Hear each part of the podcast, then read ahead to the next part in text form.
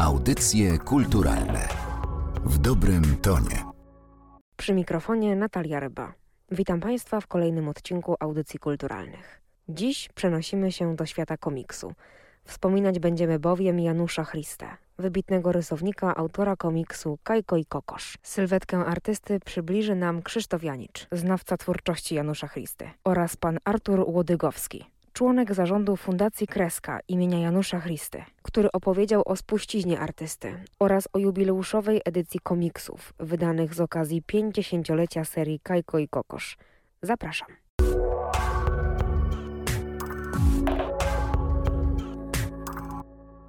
Nasze spotkanie dziś jest spowodowane głównie wydaniem jubileuszowej edycji przygód Kajko i Kokosz przez wydawnictwo Egmont, bo pierwszy tom tej serii ukazał się już w październiku. Natomiast my cofamy się z panem Krzysztofem do początku i ja chciałabym zapytać najpierw, jak to się stało, że w ogóle pan Janusz Christa wpadł na pomysł powstania takich przygód?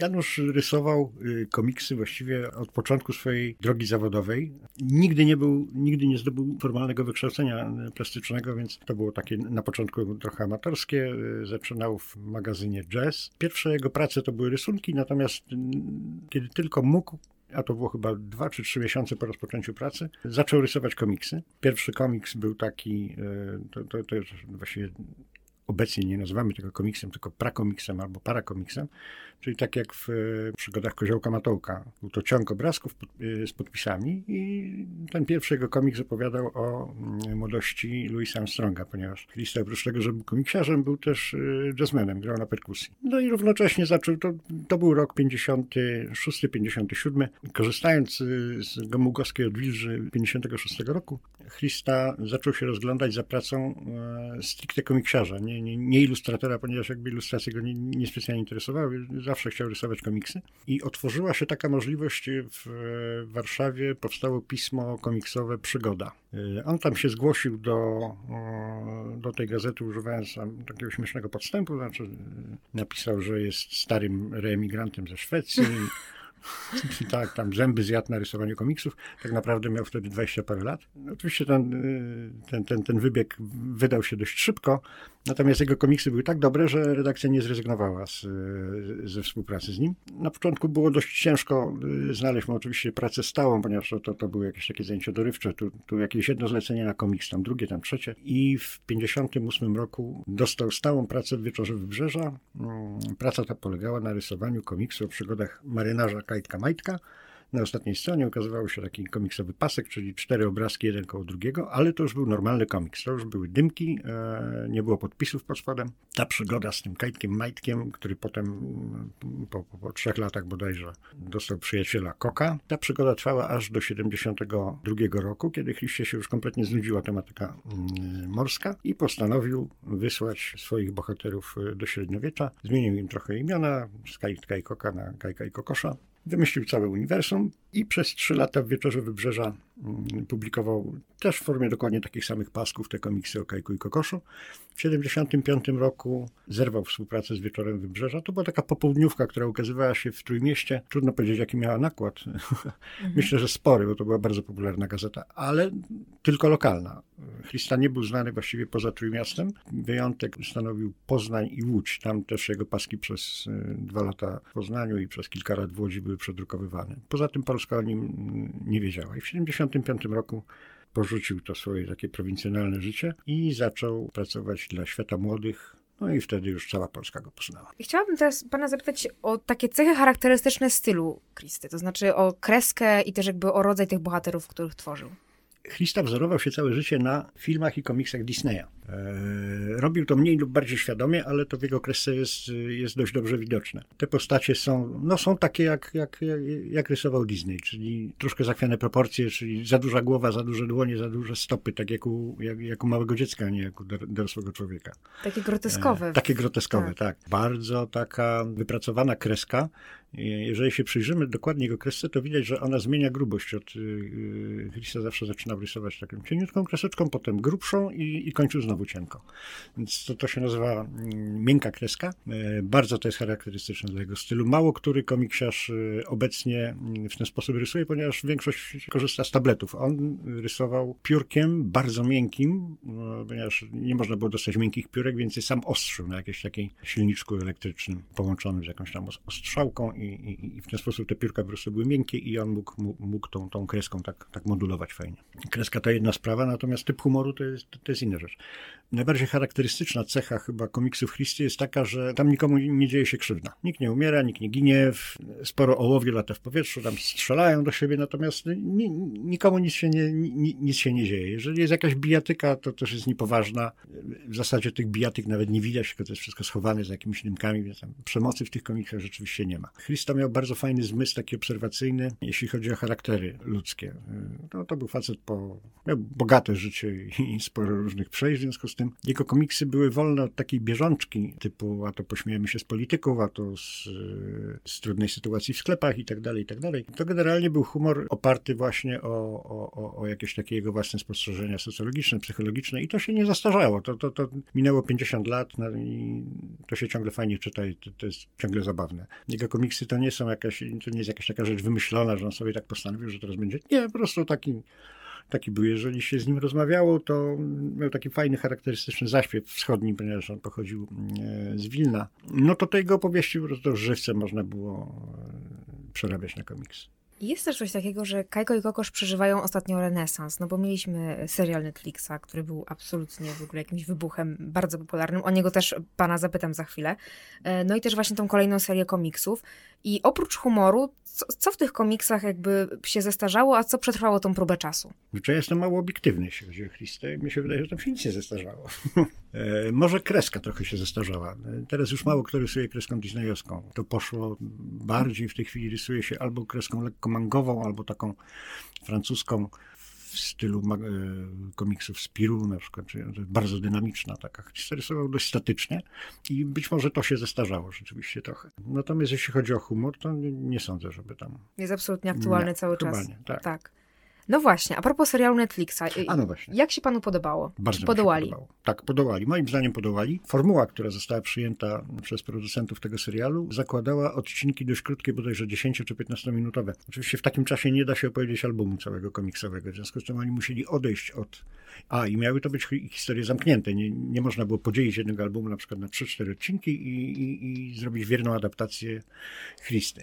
W związku z tym zastosowali taki manewr, że wybierali najlepsze fragmenty, które by do siebie jakoś tam pasowały z różnych odcinków i sklejali to w, w właściwie w zupełnie nowe fabuły. Myślę, że to jest, to jest fajny pomysł i to, i to całkiem nieźle wyszło. I, i Mnie tak, to śmieszy w każdym razie. Mnie też, jak najbardziej. Ja się świetnie bawiłam, a to chyba o to chodzi też. I chciałabym zapytać, czego by pan życzył w ogóle temu komiksowi? To znaczy, co jeszcze mogłoby się pojawić takiego, żeby ta pamięć y, o Januszu Chryście po prostu trwała? Ponoć Sopot ma robić park rozrywki. Znaczy, tak. Nie sądzę, żeby to dające się przewidzieć y, przyszłości udało się, bo to są potrzebne bardzo duże pieniądze. W Polsce nie ma takiej tradycji y, obudowywania serii komiksowych czy dobranockowych rodzimych, bo w zachodnich jest y, gadżetami. Jeżeli dziecku chcemy kupić, nie wiem, tornister, to jest to zazwyczaj tornister, nie wiem, z Kaczorem Donaldem albo no, każdym razie z jakimiś tam bohaterami kreskówek zagranicznych. Polskich bohaterów się nie uświadcza, ani na pudełkach śniadaniowych, ani ani na, ani na kurtkach, na butach, no nie ma tego. Nagle e, okazało się, że wszystkie, no nie wiem czy wszystkie, ale dużo firm, które produkują gry komputerowe, rzuciły się na tę licencję. W tej chwili powstają chyba trzy albo cztery gry komputerowe jednocześnie. Mieliśmy niedawno premierę e, musicalu w Teatrze Syrena. Pojawiły się szampony dla dzieci z kajkiem i kokoszem, napoje, jakieś oranżady i także widać, że to idzie w fajnym kierunku. Wydaje mi się, że to jest ostatnia rzecz, której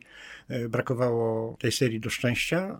Najważniejszy był oczywiście serial y, telewizyjny, bo i teraz po prostu następny etap to są gadżety. A może film pełnometrażowy? No podobno też się szykuje. Szykuje, bo już była próba kiedyś podjęcia, tak, była, ale nie udało się. ale właśnie rozbiło się o to, czego w Polsce nie ma, o pieniądze. Starczyło, pieniędzy starczyło na 15 film, minut animacji komputerowej. Bardzo panu dziękuję. Dziękuję bardzo.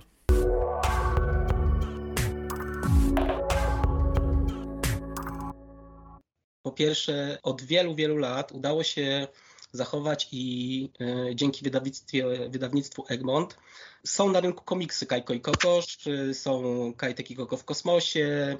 Udało się, że na rynku pojawiły się integrale, czyli wydania zbiorcze na 50-lecie Kajka i Kokosza, które przypada w 2020 roku.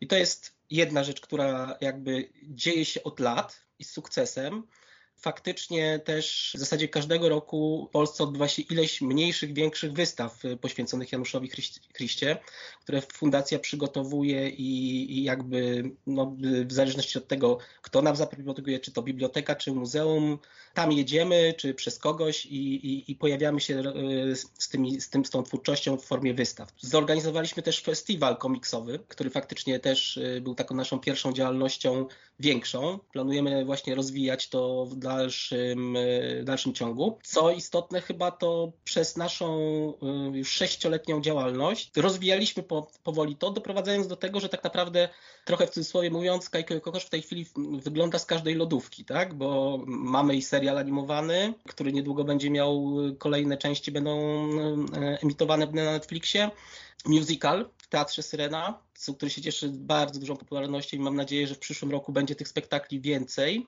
No i cóż, no, mamy kosmetyki, w tej chwili są dostępne w największej sieci w Polsce w Rosmanie, to są szampony i żele dla dzieci ekologiczne. Sami działamy też y, w takich y, obszarach jak na przykład reaktywacja puzli. Y, jest też sytuacja taka, że jak wiadomo podpisaliśmy umowę na film fabularny, aktorski, więc myślę, że w ciągu dwóch, trzech lat zobaczymy też kolejne efekty i to nie byle kim, czyli z producentem Aurum, czyli Bożego Ciała nominowanego do Oscara, więc trzymamy kciuki też za taką, za, za to, że to będzie naprawdę udany projekt. Jakby to, że pojawiają się nowe wersje, tak, czyli nowe przygody, nowa kolorystyka y, i to w takich ilościach, tak? I przede wszystkim też, że y, szkoła latania została lekturą szkolną dla klas czwartych w szkole podstawowej. To wszystko spowodowało taki efekt kuli śnieżnej. Myślę, że komiks y, dla w podstawówce to też jest bardzo fajna propozycja lektury obowiązkowej. Dla tych, nazwijmy to, nowych czytelników, czyli tak naprawdę 7, to są zupełnie inne. To jest to kolorystyka, to są utożsamianie się z bohaterami, jest ten smok, miluś z wielkimi oczami, tak i tak dalej, który gdzieś tam powoduje, że każdy znajdzie coś do, dla siebie. W nowych przygodach z kolei, dzięki temu, że, że powstają, pojawiły się na przykład postacie kobiece, nałożenie jakby dziewczęce, tak? I więc jakby tutaj jest odpowiedź na, na to, co jakby na nasze czasy. Więc każdy znajdzie tam coś dla siebie w tej chwili tak naprawdę. Złota kolekcja, mamy już premierę pierwszego tomu za, za, za sobą, w którym znalazły się trzy pierwsze odcinki Kajka Kokosza, czyli Złoty Puchar, plus wszelkiego rodzaju dodatki, paski, które tak naprawdę oryginalne, które kiedyś jeszcze są, potem ulegały zmianie w kolejnych wydawnictwach i komiksach, tak? Także jest takie możliwość porównania, jak to też sam mistrz zmieniał te paski. Tak się śmieję, że nawet tam w pewnym momencie zrezygnował w tym pierwszej części jest z ciżemek na rzecz inny, innego obuwia bohaterów, tak? Bo stwierdził, że są nie, nie na czasie. Y, są ciekawe historie osobiste, gdzie słowo o, o dziadku pisze właśnie y, Paulina Christa, tak? tak? Także wspomina bardzo duże posłowia związane z jakby z, z, z, różnymi, które piszą osoby, które faktycznie albo znały mistrza, albo bardzo są zaangażowane w tej chwili w to, żeby tą markę i te komiksy promować, mają bardzo dużą wiedzę. No i przede wszystkim też szkice, nie każdy miał do nich dostęp, czy, czy gdzieś takie obrazy, które gdzieś tam mistrz stworzył, no, jest to takie kompendium tak naprawdę i planowanych jest sześć odcinków. W grudniu kolejna premiera Integrala. I dzięki temu doprowadzimy do 2022 roku, w którym kolejnymi czterema odcinkami, gdzie tak naprawdę przystąpimy do tych obchodów 50-lecia prawdziwych Kajka i Kokosza. Dziękuję za rozmowę. Pierwszy tom złotej kolekcji Kajko i Kokosz jest już dostępny, a premiera drugiego tomu 8 grudnia. Audycje kulturalne w dobrym tonie.